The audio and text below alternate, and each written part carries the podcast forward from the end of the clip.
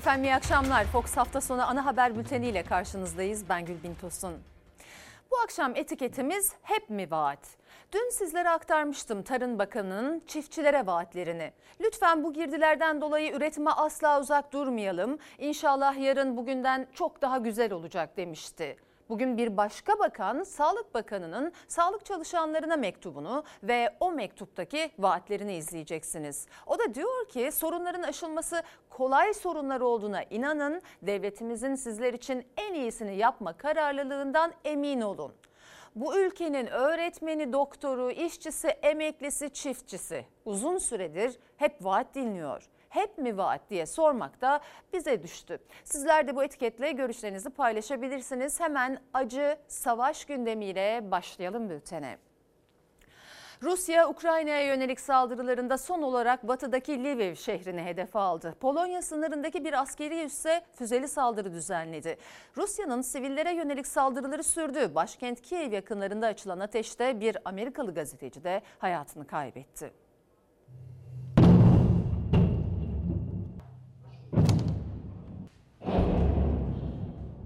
Rusya yine sivillerin olduğu binaları hedef aldı. Savaşın başından bu yana 85 çocuk hayatını kaybetti. Saldırıları tüm Ukrayna'ya yayan Rusya son olarak Polonya sınırındaki askeri üssü füzelerle vurdu. Savaş en batıya NATO ve Avrupa Birliği sınırına kadar dayandı. Rus ordusu Ukrayna'yı işgalin 18. gününde gerilimi tırmandıracak bir adım attı saldırılarını Polonya sınırına yakın olan Lviv şehrine yöneltti. Rus ordusu sabahın ilk ışıklarıyla Lviv'i vurmaya başladı. Sınıra 25 kilometre uzaklıktaki Yavoriv askeri üssüne 30'dan fazla füze fırlattı. Uluslararası Barışı Koruma ve Güvenlik Merkezi'ne yapılan saldırıda 35 kişi yaşamını yitirdi, 134 kişi de yaralandı. NATO ve Ukrayna ordusunun eğitim için kullandığı üsse atılan füzelerin bir bölümü hava savunma sistemiyle etkisiz hale getirildi. Ukrayna Savunma Bakanı Reznikov, bu Avrupa Birliği NATO sınırı yakınında barış ve güvenliğe yönelik yeni bir terör saldırısıdır dedi. Saldırıları durdurmak için önlem alınmasını istedi. Uçuşa yasak bölge talebini yineledi. Başkent Kiev'i kuşatmak için ilerleyen Rus birlikleri sivillerin yaşadığı binaları da bombaladı. Bir eve düşen ve infilak etmeyen bomba korkulanlara neden oldu. Ekipler bombayı binadan titizlikle çıkarttı. Rusya'nın sivillere yönelik son saldırısı Irpin Köprüsü'nde gerçekleşti. Kiev valisi Amerikalı gazeteci Brent Rinaud'un açılan ateşte hayatını kaybettiğini açıkladı. Rinaud'un bir dönem Amerikan New York Times gazetesi için çalıştığı öğrenildi. Saldırıda bir gazeteci de yaralandı. Bölgeden ayrılan mültecileri çekecektik. Birisi araçla bizi diğer köprüye götürmeyi teklif etti. Kontrol noktasını geçtik ve bize ateş etmeye başladılar. Azak Denizi kıyısındaki Maripol'de de çatışmalar şiddetlendi. Rus tankları apartmanları hedef aldı. Tank atışıyla vurulan yerler alevler içinde kaldı.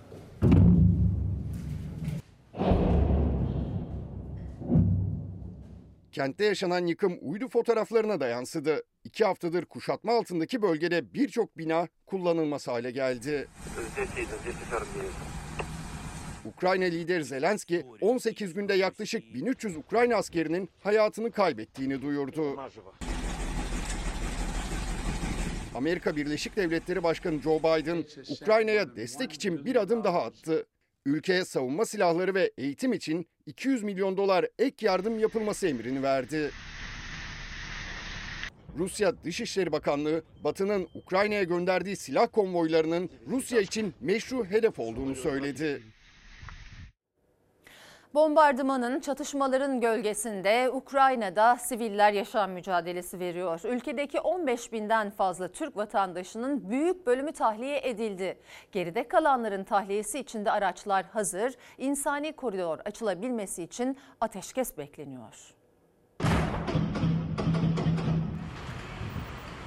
Tam rakam 14.480 ee, vatandaşımızı tahliye ettik. Ukrayna'da mahsur kalan binlerce Türk vatandaşı tahliye edildi. Savaştan kurtulup Türkiye'ye gelenler yaşadıkları korku dolu günleri anlattı. Ama hala binden fazla Türk vatandaşı o kabusun içinde kurtarılmayı bekliyor. Çatışmalar vahşet boyutundan Çoğu ana yolları hep patlatmışlardı. İnsanların duyarlılığı, herkes internete e, attıkları yorumlarla işte şu yolu kullanmayın, alt yollara yönelin, köy yollarına yönelin. O şekilde çıktık. 18 gündür devam eden Rusya-Ukrayna savaşında Ruslar asker sivil ayırt etmeden bombalıyor şehirleri. Maripol'de ateş altındaki şehirlerden biri bölgedeki Kanuni Sultan Süleyman Camii de çatışmaların ortasında kaldı. Evleri vurulan Ukraynalı siviller ve yaklaşık 30 Türk vatandaşı canlarını kurtarmak için camiye sığındı. Kurtarılmaları için ateşkes ve insani koridor bekleniyor. Oradaki camide bizim vatandaşlarımız var. Biz onlarla telefon hatları kesildikten sonra uydu telefonlarıyla da teması sağlıyoruz. Dünden beri zaten otobüslerimiz orada bekliyor. Rusya kiliseleri de vuruyor. Gece yarısı Donetsk bölgesindeki bir kiliseye isabet eden füze nedeniyle kilisenin sığınağındaki siviller yaralandı. Ateş altındaki siviller güvenli bir bölgeye taşındı. Okullar, hastaneler, çocuklar, yaşlılar her yer herkes tehlike altında Ukrayna'da. Kanser hastası çocuklar ve Covid-19 hastaları da içi hastaneye dönüştürülen bir trenle güvenli bölgelere taşındı. İrpin'deki siviller de köprü enkazından geçerek daha güvenli bölgelere ulaşmaya çalışıyor. Adım atmakta bile zorlanan bu yaşlı kadın büyük güçlükle ilerledi tahta parçalarının üstünde. Sığınaklardan hiç çıkamayanlarsa bomba seslerinin altında karanlığa ve soğuğa mahkum artık. Ukraynalıların tren istasyonlarındaki acı vedaları da sürüyor. Annelerinin kollarında babalarına son kez sarılıyor çocuklar. Gidenlerin de kalanların da gözleri yaşlı. Yaşadıkları yerleri terk etmeyen siviller hayatını kaybeden askerleri son yolculuklarına uğurluyor. Bir askerin cenazesi geçerken onlarca sivil diz çöktü. Minnetlerini böyle gösterdi. Türk tır şoförleri de günlerdir Ukrayna sınır kapılarında mahsur. Malzeme yüklü araçlarını terk edemiyorlar. Bir an önce kapıların açılmasını ve Türkiye'ye dönmeyi bekliyorlar. 20 günden beri biz burada mağdur bir şekilde bekliyoruz. Bazı arkadaşlarımızın yiyeceği içeceği tükendi. 3000 tane araç var burada. Bu araçlar milli sebeptir. Yalnız biz, biz mağdur değiliz. Türkiye'nin ekonomisi de mağdur. Rusya-Ukrayna savaşında ateşkesin sağlanması için Türkiye yoğun diplomasi trafiği yürütüyor ama bir yandan da Türkiye'nin Amerika ve Avrupa ülkeleri gibi Rusya'ya karşı bir yaptırımda bulunup bulunmayacağı da tartışılıyor. Dışişleri Bakanı Mevlüt Çavuşoğlu yaptırımlar sorunu çözmez dedi. Biz yaptırımların sorunu çözmeyeceğine inanıyoruz. Türkiye Putin'in karşısında yaptırımların yanında yer almalıydı. Türkiye'nin bu konudaki tutumunda bir değişiklik yok. Hem muhalefetten hem NATO'dan Rusya'ya yönelik Türkiye'de yaptırımlara katılmalı çağrısı yükselirken Dışişleri Bakanı Mevlüt Çavuşoğlu bir kez daha yaptırım çağrılarına kapıyı kapattı. Hava sahasının kapatılması için yükselen çağrılara da yükümlülüklerimiz var diyerek Montreux Sözleşmesi'ni işaret ederek ses verdi. Hava sahasının kapatılması. Biz hep ne dedik? Montreux Anlaşması'nı uygulayacağımızı söyledik. Şimdi Montreux Anlaşması'na baktığımız zaman bizim hava sahasını e, kapatmamamız gerekiyor. Yani kapatamayız. Bu hukuki bir yükümlülük bu anlaşmadan kaynaklanan. Yaptırımlar prensip olarak doğru değil. Fakat burada açık bir uluslararası hukuk ihlali var. Yaptırımlar olmasa bu sefer doğrudan savaşa yol açabilecek sonuçlar var. Amerika ve Batı'nın Rusya uyguladığı yaptırımlar sonrası Türkiye'nin de yaptırımlara katılıp katılmayacağı gündemde. Türkiye'nin ne Ukrayna'dan ne Rusya'dan vazgeçeriz politikasına karşı muhalefet tepkili. Putin'in karşısında öyle bir ilişki biçiminiz var ki ağzınızı açamıyorsunuz. Bu dış politika çok problemli bir dış politika. Türkiye'nin e, tutumu başından beri ilkeli. Yapabileceklerimizi de söylüyoruz. Yapamayacaklarımızı da söylüyoruz. Bazı açıklamalarımız ve attığımız adımlar Rusya'yı rahatsız edebiliyor. Bazı atmadığımız adımlara da bakıyoruz. Batılılar çok bir şey söylemiyor ama beklenti içinde oluyorlar. Biz de bunları gayet güzel bir şekilde anlatıyoruz. Evet, bütün müttefiklerimizden yaptırım yapmalarını bekliyoruz. Ancak Rusya'ya bir bedel ödetebileceğiz. Türkiye burada kilit bir rol oynuyor. En son Antalya Diplomasi Forumu'nda NATO Genel Sekreteri Stoltenberg de Türkiye'yi Rusya'ya karşı yaptırıma çağırdı. Dışişleri Bakanı Mevlüt Çavuşoğlu ise Türkiye'nin Rusya'ya karşı bir yaptırım adımı olmayacağını söyledi. Biz tabii tarafsız e, bir ülke olarak her iki tarafının e, güvendiği bir ülkeyiz. Sürecin içinde onlar da olmamızı zaten istiyorlar. Çavuşoğlu yaptırımlar çözüm değil derken Rusya-Ukrayna arasında devam eden müzakere sürecine dikkat çekti. Türkiye'nin tarafsız tutumu önemli dedi. Kalıcı ateşkes için hem Belarus'taki heyetler arası görüşmelerden hem de Antalya'daki Dışişleri Bakanları zirvesinden olumlu bir sonuç alınamadı ama Putin'in görüşmelere ilişkin pozitif değişimler var açıklaması da soruldu Çavuşoğlu'na. Görüşlerin, tutumların yaklaştığını, anlaşmaya yakın olduğunu biz de takip ediyoruz, e, görüyoruz. Ama bir an önce önce ateşkesi sağlamak lazım. Silahların sustuğu bir ortamda müzakere edilmesi lazım. Günlerdir İstanbul'a uyarısı yapılan kar fırtınası gece saatlerinde yoğunlaştı. Kısa sürede tüm yollar bembeyaz oldu. Kazalar birbirini izlerken sabah saatlerinde de yine kardan göz gözü görmedi. Yağış sona erse de İstanbul hala beyaz örtüyle kaplı.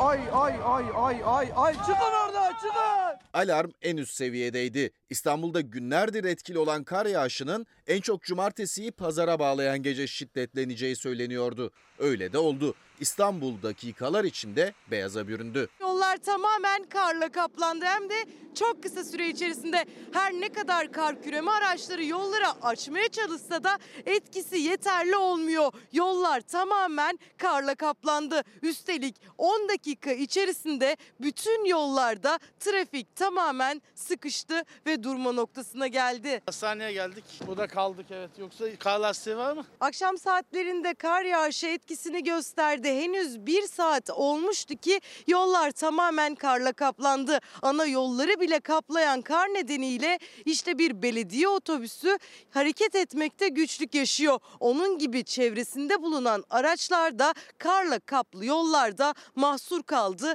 hareket edemiyor. Kaldık yolda kaldık. Buradan Yolcular? Yolcuları indirdim. Yürüyerek gittim. Durmayın durmayın. Aniden bastıran kar fırtınası nedeniyle otobüsler hareket edemedi. Kara saplanan İETT otobüsü ilerleyebilsin diye içindeki yolcular hep birlikte zıpladı. Bir de kış lastiği olmadan ve uyarılara aldırış etmeden trafiğe çıkan özel araçlar vardı. Akşamdan sabaha onlarca kaza yaşandı. O kazalardan birinde bir kişi takla atan araçta yaralandı. Ambulans ve iş makineleri de karla kaplanan yollarda kaydı.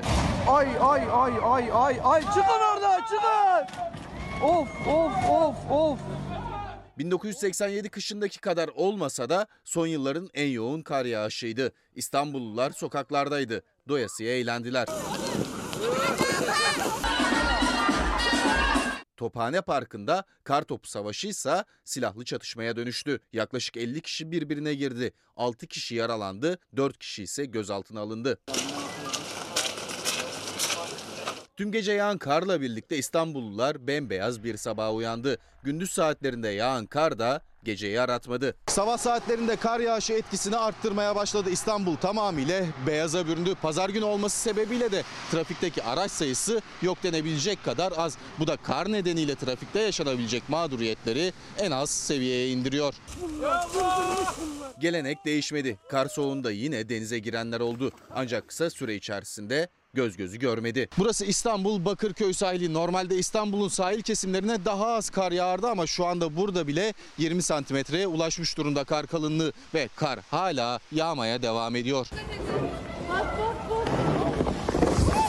Yüksek kesimlerde kar kalınlığı çok daha fazlaydı. Sarıyer'de araca ip bağlayıp kayak yapanlar bile oldu. Haftanın ilk gününde kar yağışının İstanbul'u terk etmesi bekleniyor. Ama uzmanlar don tehlikesine karşı uyarıyor. Perşembe, cuma günleri okullar tatil edilmişti. 4 günlük aranın ardından pazartesi günü öğrenciler okullarında olacak. Sadece İstanbul'da değil, yurdun büyük bölümünde Mart ayının ortasında kar yağışı etkili oldu. Adana'da bile yıllar sonra kar yağdı. Doğuda ise kar yolları kaparken birçok yerde vatandaşlar halay çekip kar topu oynayarak karın keyfini çıkardı. Of of of of fena vurdu. Fena vurdu, fena vurdu.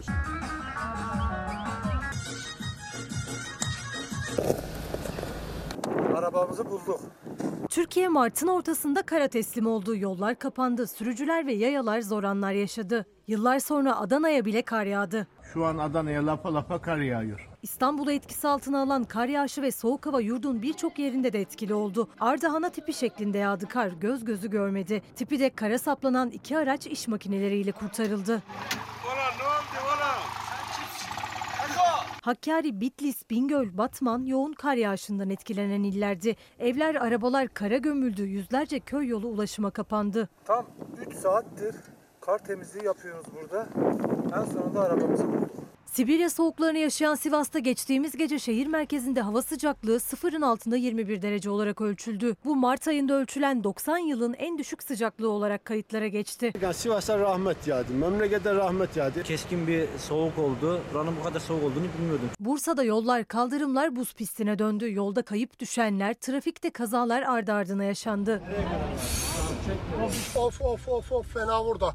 Fena vurdu, fena vurdu. Adana'da hava sıcaklığının 3 dereceye kadar düşmesinin ardından merkez Çukurova, Sarıçam ve Seyhan ilçelerine kısa süreli kar yağdı. Karın atıştırdığını gören Adanalılar şaşkındı.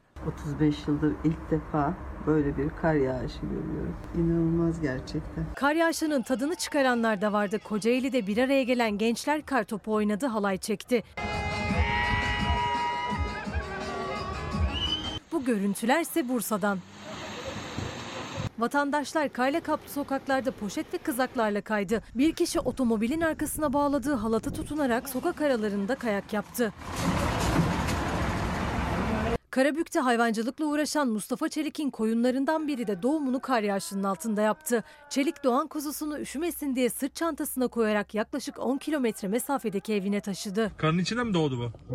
Üşümesin diye çantamda eve getiriyorum şu anda. Haftanın ilk günüyle birlikte Marmara ve Kuzey Ege'de sıcaklıklar 2 ila 4 derece artacak. Diğer yerlerde önemli bir değişiklik olmayacak. Yurdun kuzeyi İç Anadolu ve Doğu Anadolu'da da hafta ortasına kadar kar yağışı görülecek. Çarşamba gününden itibaren ise Karadeniz'de ve Doğu Anadolu'nun güneyinde karla karışık yağmur etkili olacak. Kar yağışı semt pazarlarını da vurdu. Çoğu tezgah açılamadı. Meyve sebze az, nakliye maliyetli olunca fiyatlar katlandı. Halin çoğunluğu kapalı çünkü kamyon gelmiyor. Mal yok. Ancak bulabilen geliyor işte pazarı açıyor. Hayatta yaşamadım böyle şey. Paranın bu kadar öldüğünü görmedim ben. Beni gerçekten üzüyor bu konular. Konuşmak istemiyorum açıkçası. İnsanların hani halini görünce gerçekten üzülüyor. Geçim mücadelesini görünce gözleri doğdu, boğazı düğümlendi. Yoğun kar yağışı nedeniyle pazarlara meyve sebze az geldi. Semt pazarları kar üzerine kuruldu. Etiketlerse karı eritecek kadar sıcaktı, tüketicinin cebini yaktı. Dönüp bakabilir misiniz meyve fiyatlarına? Aldığımız maaşla sebze almaya, meyve almaya kalkarsak göç etmemiz lazım. Düştüğümüz durum bu durumda. Alamıyoruz. Elmayı e, normalde 6 liraya satıyorduk elmayı. Şu anda 7 lira. 1 lira karnına mal satıyoruz yani. Bugün sakız vermiyorlar 1 liraya. Mazot pahalandı. Mazot pahalandığı için şu anda yani 25'e geliyorsa araba şu anda İstanbul'a 50'ye geliyor. Burada 5 kişi çalışıyor. 300 milyondan 1,5 milyar. Mazotuydu, işte poşetiydi, cartıydı, curtuydu. Biz arabayı şuraya istop etmemiz bizim 2,5 milyar günlük. Dehşet bir fark var yani arada. Bir gidiyorum alışverişe dün ekmek almak istedim. Çocuk geldi ekmek için parası yetmiyordu. Ya gerçekten rahatsız ediyor beni konuşamıyorum kusura bakmayın. Alabilen alamayan için gözyaşı döker oldu artık. Mevsim sebzelerinin fiyatı 30 liraya kadar çıktı. Karnabahar 25-30 lira, en ucuzu ıspanak pırasa onun da kilosu 10 lira. Yani 10 liranın bir anlamı yok şu anda. Alım gücü yok. 100 liranın 1000 liranın alım gücü yok. Şu 10 liralığı 7 liraya da bulursun. Çürükleri koymuşlar. Türkiye'nin gerçeği pazarlarda akşam. 10 liradan aşağı bir şey yok. Düşün yani 100 lira bir pazarı bitiriyorduk. Şimdi en az 300 lira 400 lira para cebinde olsun ki pazara girebilesin. Pazarda ısı bir tek pazar tezgahlarından yayılıyor. Zaten yüksek olan meyve sebze fiyatlarına bir de kar-kış muhalefeti eklendi. Pazarda artık pazarlık payı kalmadı. Etikette ne yazıyorsa o. Pazarlık var mı? 1 lira karıyla mal satıyorum. Ben sana nasıl pazarlık yapayım? Şimdi e, neyse tezgahtaki onu alıyorsun, geçiyorsun. Seçmece de yok. Ben kurye işi yapıyorum ama laylon da topluyorum. Kağıt topluyorsun. Evet 220 lira alıyorum yani 220 lira günlük alıyorum. Geçen sene aldığım paranın daha kıymeti çoktu. Bu sene aldığım paranın şu gördüğünüz bir poşet 100 lira. İçinde bir un var. Biraz da çeyrek var. Aldığım bez 72 liradan 150 lira oldu. Mont alamıyoruz.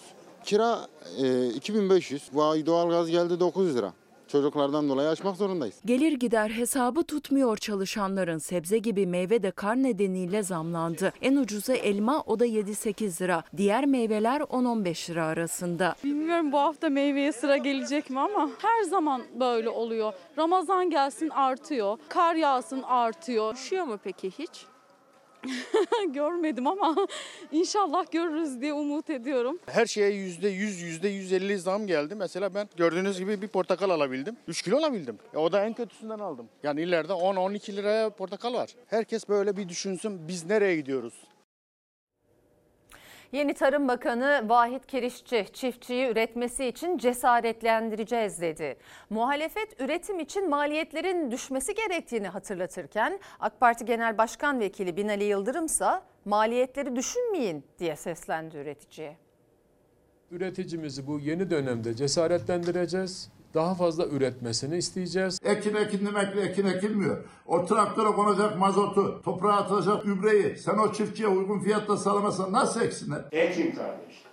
Ekebildiğiniz kadar ekin. Maliyetler yüksek, efendim mazot yüksek, gübre yüksek, diğer gelirler yüksek. Nasıl ekelim diye düşünün. Düşünme. Çiftçi girdi maliyetlerindeki artışa karşı çaresizken muhalefet gibi TESK Başkanı Bendevi Palandöken de maliyetlerin düşürülmesi çağrısını yaparken AK Parti Genel Başkan Vekili Binali Yıldırım da yüksek maliyetleri düşünmeyin ekin dedi. Maliyetler şuna çıktı, buna çıktı. Ben nasıl ekeyim diye düşünmeyin. Cumhurbaşkanımız, hükümetimiz bunun üzerinde çalışıyor, düşünüyor. Yol kesmeden devam edin. Gıda ürünleri ister tarladan çıksın ister fabrikadan esnafın tezgahına gelene kadar en az 3-5 kat pahalanmış oluyor. Özellikle akaryakıtta hem vatandaşı hem esnafı rahatlatacak adımlar atılmalı. Gıda ve tarım ürünlerinde girdi maliyetleri azaltılmalı. Diyeceğiz ki sen üret yeter. Biz senin alın terini, akıl terini mutlaka ziyadesiyle karşılayacağız. Ziraat mühendisisiniz. Sektörün içinden geliyorsunuz. Görmüyor musunuz? Gübrede bir yılda yüzde 342 zam gelmiş. Mazotta, sulama su, elektrik faturalarında yüzde 130'u geçen artışlar var. Sen ülkemizdeki çiftçimizi destekleyecek çalışmalar yap. Tarım Bakanı Vahit Kirişçi çiftçinin en büyük girdi maliyetleri olan elektrik, mazot, gübre için Türkiye'nin dışa bağımlılığını hatırlattı. Üreticinin maliyetlerinin nasıl düşeceğine ilişkin bir cümle kurmadı. Binali Yıldırım ise formülü verdi. Deliler gibi üretim, sürümden kazanım. Üretmeye devam edin. Bizi kalkındıracak, kurtaracak olan üretimdir. Üretimi ilaç gibi üretmeyeceğiz. Yani. Deliler gibi üreteceğiz. Çok üreteceğiz ki sürümden kazanalım, maliyeti düşürelim ve dünyadaki rekabetimiz artsın. Geçen sene de ektiler hepsi zarar etti. Ne olacak? Çiftçi gübre almakta zorlanıyor. Toprağı tohumla buluşturdu ama üre gübreyi, üst gübreyi atması lazım ki çiftçinin verimi artsın. Onlara kafa yok. Nerede, ne zaman desteğe ihtiyacınız varsa o zaman da gereğini yapacağız. Tereddüte düşmeyin. Türkiye bu sene tarımda seferberlikle öne çıkacak. Çiftçinin girdi maliyetlerini düşünürseniz bu sorunların altından kalkılır. Üretim maliyeti düşerse tüketiciye de ucuz ürün gider. İthal ürünle bu iş olmaz ki. İktidar cephesinden üretim için çağrı var, söz var ama çiftçinin de aklında girdi maliyetleri. Bir izleyicimiz hep mi vaat olarak kalacak? PTT için 15 bin müjde verildi. Polislik için 10 bin müjde verildi. Bekçilik için 18 bin müjde verildi. Sağlık için 40 bin müjde verildi. Ee, öğretmenlere baktığımız zaman 138 bin açık var. 86 bin ücretli varken en az 50 bin öğretmen ataması yapılmalı demiş bir diğer izleyicimiz de hep mi vaat tabii ki verebilecekleri bir şey yok algı ve vaatten başka diyor. Efendim ayçiçek yağı yüklü gemilerin Rusya limanlarında mahsur kalması Türkiye'de hem fahiş fiyat artışına hem de izdihama yol açtı. O gemiler Rusya'dan yola çıktı. İkisi Türkiye'ye ulaştı. Fiyatların düşüp düşmeyeceği önümüzdeki günlerde belli olacak. Ancak hem muhalefet hem de tüketici yağ için bile ithalata mecbur kalınmış olmasına tepkili. Yerli üreticinin desteklenmesini istiyorlar. 18 geminin 6'sı ayçiçek yağı yüklü gemilerdi. Onların bir tanesi Ege Denizi'nden Mersin'e doğru yol alıyor şu anda. Bir tanesi yine boğazlarımıza gelmek üzere şu anda. Diğeri de peş peşe geliyor. Rusya'dan yola çıkan ayçiçek yağı yüklü 6 gemiden ikincisi de Türkiye'ye ulaştı. 5753 ton ayçiçek yağı var gemide. Rusya-Ukrayna savaşı nedeniyle gemiler limanda bekledikçe Türkiye'de etiketler değişti, fiyatlar yükseldi. Gemilerin tamamı 17 Mart'ta Türkiye'ye ulaşmış olacak. Ancak gelen tonlarca yağ fiyatları düşürmeye yetecek mi belli değil. Muhalefet ise fiyatların düşmesi için Rusya'dan gemi beklenmesine tepkili. 6 gün arkadaşlar. Gelen gemilerdeki ayçiçek yağı Türkiye için 6 gün. 6 günde Türkiye tüketiyor bunu. Niye bekliyoruz ki? Niye yurt dışını bekliyoruz? Yağ mı yok ülkemizde? Biz niye yüzümüzü çevirip de Rusya'dan gelecek gemilere bakıyoruz? Neden yüzümüzü bereketli topraklarımıza çevirip çiftçimiz için mazotu yarıya indirip çiftçimiz için gübreden vergi almayıp kendi tarımımızı neden güçlendirmiyoruz? Taşıma suyla döner mi? Dönmez tabii illa ki. Kendini üretmedikçe fiyat düşer mi? Alacaklar iki katına, satacaklar millete üç katına. İki gün önce 175 liraya aldım. Bugün rafta 220 lira. Zaten sık sık zamlanıyordu. Rusya-Ukrayna savaşıyla birlikte fiyatı her geçen gün daha da katlanmaya başladı ayçiçek yağının. Daha birkaç ay öncesine kadar 5 litresini ödediğimiz parayla bugün ancak 2 litre ayçiçek yağı alınabiliyor. Orta karar bir ayçiçek yağının litresi 43 lira. Bu halı bizi zorluyor.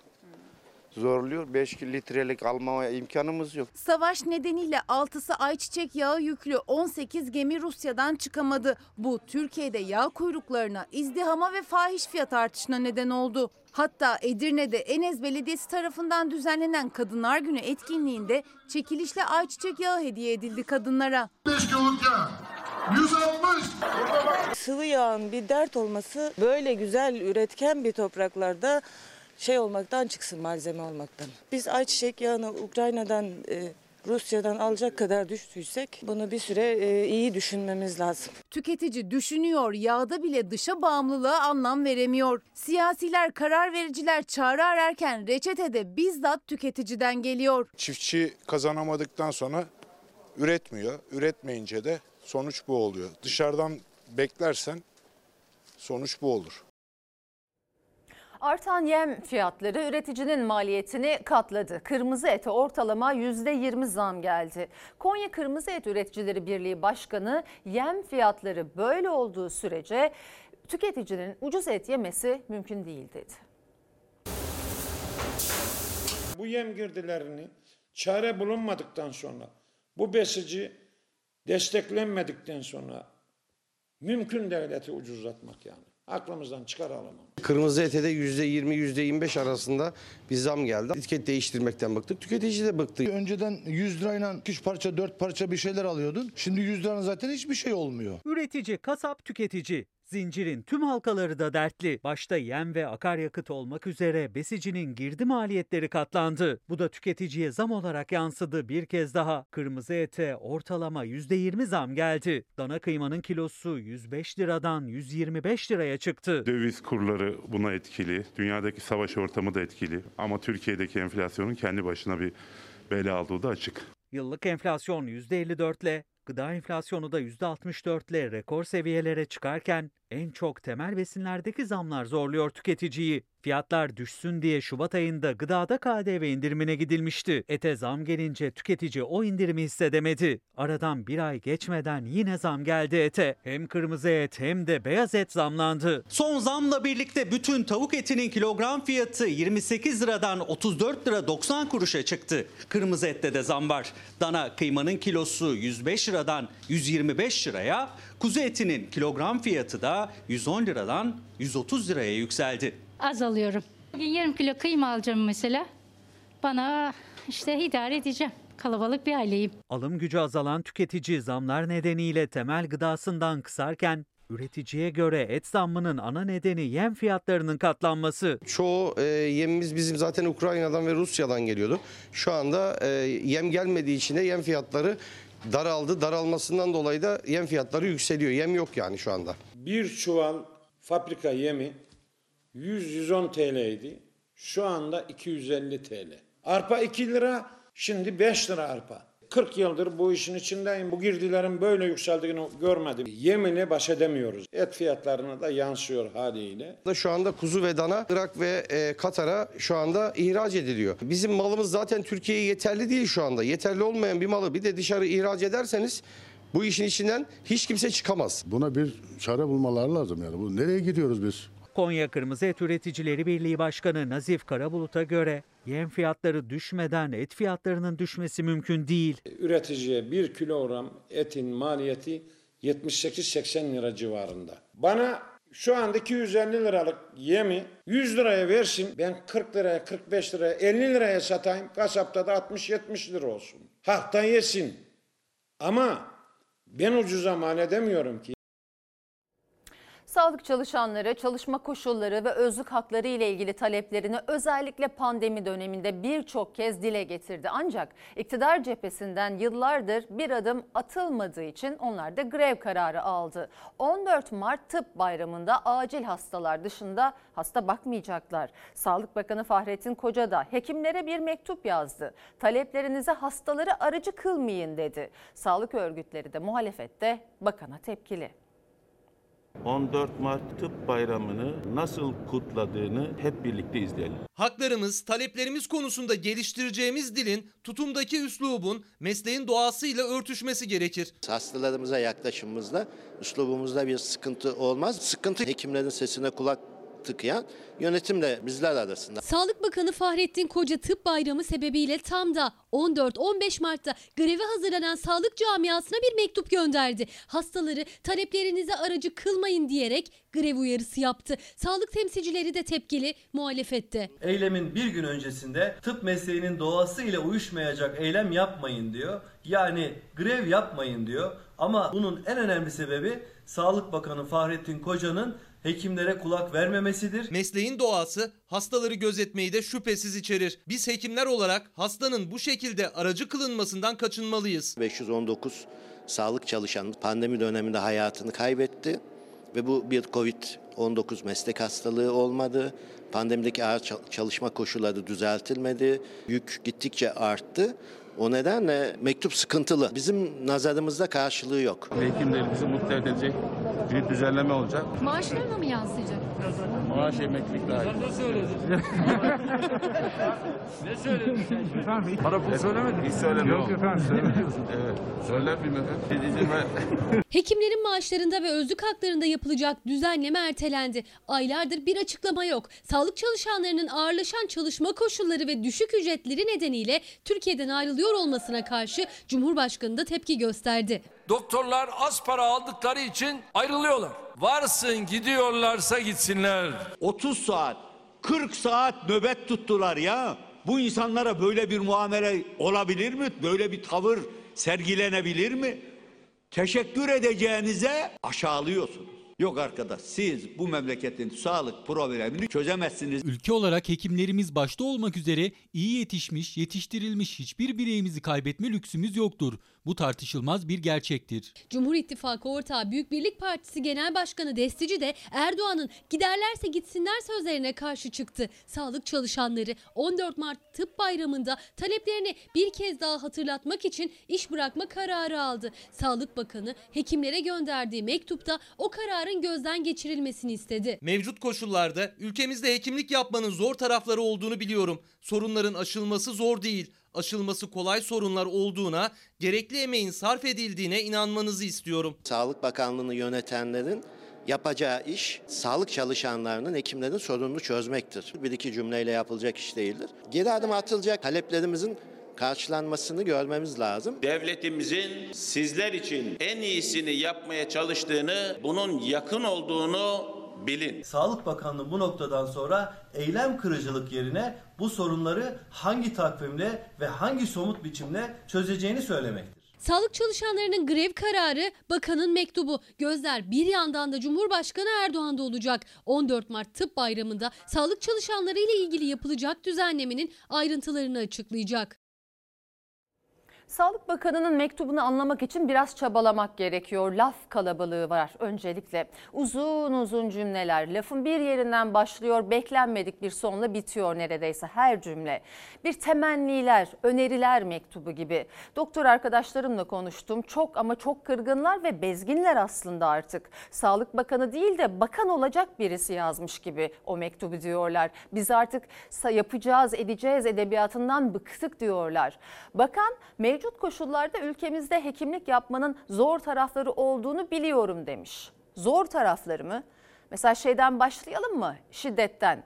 Mesleğin zorluğunu, aşırı iş yükünü, kazandığı ücretin düşüklüğünü saymıyorum. Bu insanlar tekme tokat dayak yiyor. Kalasla dövülüyor, ısırılıyor. Yanlış duymadınız, ısırılıyor. Kafasında mermer kırılıyor. Öldürülüyorlar. Yani hayat güvenceleri yok. Yahu bu insanlar savaşta mı? Her şiddet olayından sonra tweet atmakla oluyor mu ya da bir mektupla oluyor mu? Devlet ciddiyetine yakışıyor mu? Sorunların aşılması zor değil, aşılması kolay sorunlar olduğuna, gerekli emeğin sarf edildiğine inanmanızı istiyorum da diyor koca. Peki Sayın Bakan 4 yıldır bu görevde değil misiniz? Kolaysa neden çözmüyorsunuz? Efendim Sağlık Bakanı Fahrettin Koca'nın mektubu doktorları, sağlık çalışanlarını greve gitmekten vazgeçirmedi. 14-15 Mart'ta iş bırakıyorlar. Öncesinde ise taleplerini bir kez daha sıraladılar. Hastalara da acil durum hariç hastanelere başvurmayın uyarısında bulundular. Ölek bizim, söz bizim, bu memleket bizim. Yarın ve öbür gün bütün Türkiye'de bütün sağlık kurumlarında görevdeyiz. Bütün Türkiye'yi beyaza boyayacağız. Şiddetsiz, güvenli çalışma koşullarında hak ettiğimiz e, temel ücretle, insani yaşam için yeterli ücretle yaşamak istiyoruz. Hastalarımıza, topluma şifa olmak istiyoruz. İstediğimiz tek şey bu. Buradaydık, buradayız, burada kalacağız diyerek 14-15 Mart'ta büyük göreve gidiyoruz. Tıp bayramında grevde olacak doktorlar. Sağlık Bakanı'nın uyarı mektubuna rağmen kararlılar. 14-15 Mart'ta iş bırakıyorlar. Hastalar bugünden tedbirlerini alıp ona göre hastanelere e, başvurmasınlar. Acil durumlar dışında hasta bakmayacağız. Varsın gidiyorlarsa gitsinler. Hani bize dendi ya giderlerse gitsinler diye. Biz de diyoruz ki farz edin ki gitmişiz. Yani yokuz. Yani gittik, uyduk biz Cumhurbaşkanı'nın sözüne. Nasıl olduğu bir görülsün istiyoruz açıkçası. Geçen yıl pandemi yüzünden çok sayıda meslektaşlarını kaybetmiş 14 Mart Tıp Bayramı'nı buruk kutlamıştı sağlık çalışanları. Umutlar bu yılaydı. Ancak uğradıkları şiddet ve alamadıkları hakları yüzünden bu yılda buruk ve kırgınlar. İki gün boyunca eylem yapacaklar. Adil, sağlıklı, güvenli koşullarda çalışmak istiyoruz. Biz artık 14 Mart'ları bir bayram olarak değil, sorunlarımızın dile getirildiği bir hafta olarak tanımlıyoruz. Grevden bir gün önce İstanbul'da bir araya geldi sağlık çalışanları. Beyaz önlükleriyle kar altında Haydarpaşa Numune Hastanesi önünde toplanıp Kadıköy'e kadar yürüdüler.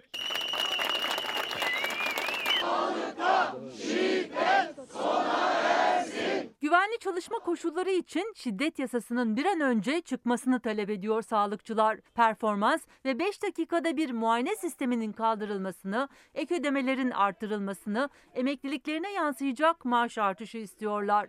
Sesleri duyulsun diye 14-15 Mart'ta poliklinik hizmeti vermeyecekler. Aciller, yoğun bakım, doğum, yanık, onkoloji, diyaliz servisleriyle yatan hastaların tedavileri ise sürecek. Direne, direne kazanacağız.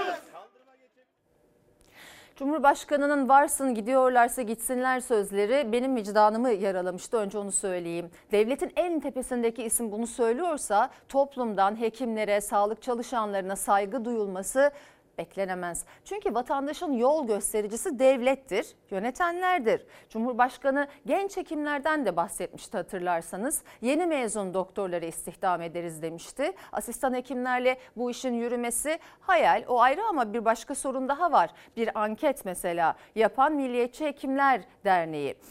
2032 ee, öğrenci katılmış. Bu tıp öğrencilerinin %84'ü çok büyük bir rakam yurt dışına gitmeyi planlıyormuş önemli bir gösterge diye düşünüyorum.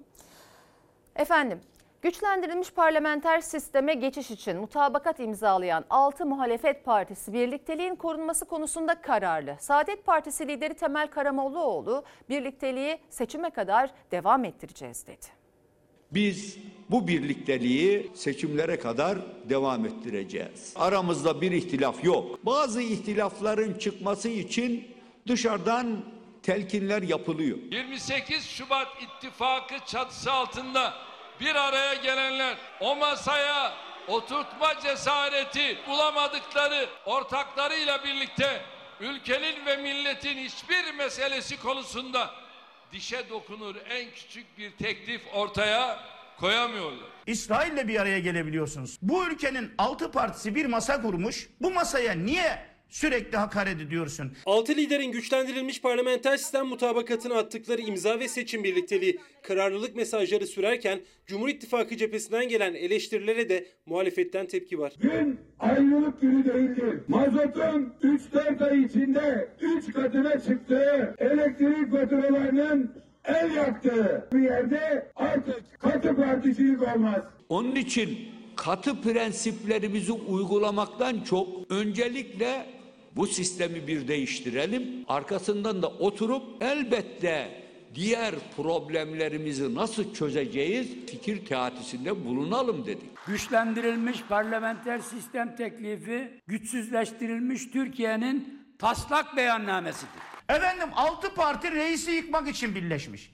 Ya itiraf ediyorum altı partinin bir araya gelişi hakikaten Recep Tayyip Erdoğan iktidarına son vermek için. Öyle yuvarlak masa etrafında yer beğenmeyenlere milletin gereken yeri gösterecektir. Herkes bir takım fedakarlıklarda bulunuyor. Ne için? Önce düzlüğe çıkabilmek için. Bu sistem değişmeden böyle bir ortamın oluşması mümkün değil. Filmi geriye sardırıp yeniden eskiye dönelim diyorlar. Yok öyle ama. Bu seçimlerde bir kez daha Çanakkale'de birlikte olduğumuz gibi, Kurtuluş Savaşı'nda birlikte olduğumuz gibi hep birlikte olmak durumundayız. Mart ayı içinde 6 muhalefet partisi liderinin Babacan'ın ev sahipliğinde tekrar bir araya gelmesi beklenirken Cumhur İttifakı ortakları AK Parti ve MHP de seçim barajını %7'ye düşürecek seçim kanununda yapılacak değişikliği yeni haftanın ilk gününde meclise sunacak.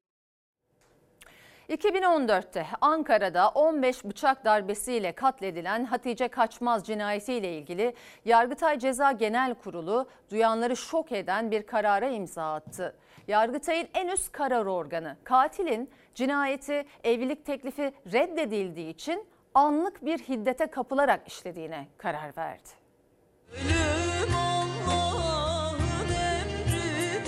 Birisi bıçak alıp çorabın önüne koyarız. Gelirse bu parka bir beklerse burada. Bu tasarlama değil midir? Yerel mahkemenin kararının Yargıtay'da bozulmasını bekliyorlardı. Olmadı. Hatta Yargıtay Ceza Genel Kurulu da 15 bıçak darbesiyle işlenen cinayet için tasarlayarak değil anlık hiddetle işlenmiştir diyerek ceza indirimini onadı. Kadın cinayetlerinde emsal olacak dikkat çekici bir karar verdi. Milyonlarca kere söyledik.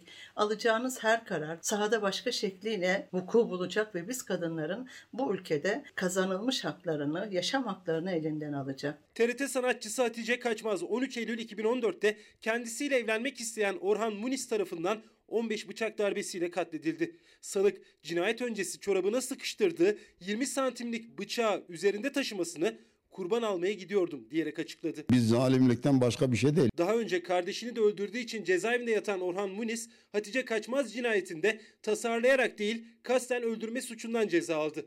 Ankara 1. Ağır Ceza Mahkemesi gerekçeli kararında ceza indirimini cinayet planlı değil, tutku derecesindeki aşırı sevgiden kaynaklı duygusallığın etkisiyle işlenmiş diyerek açıkladı.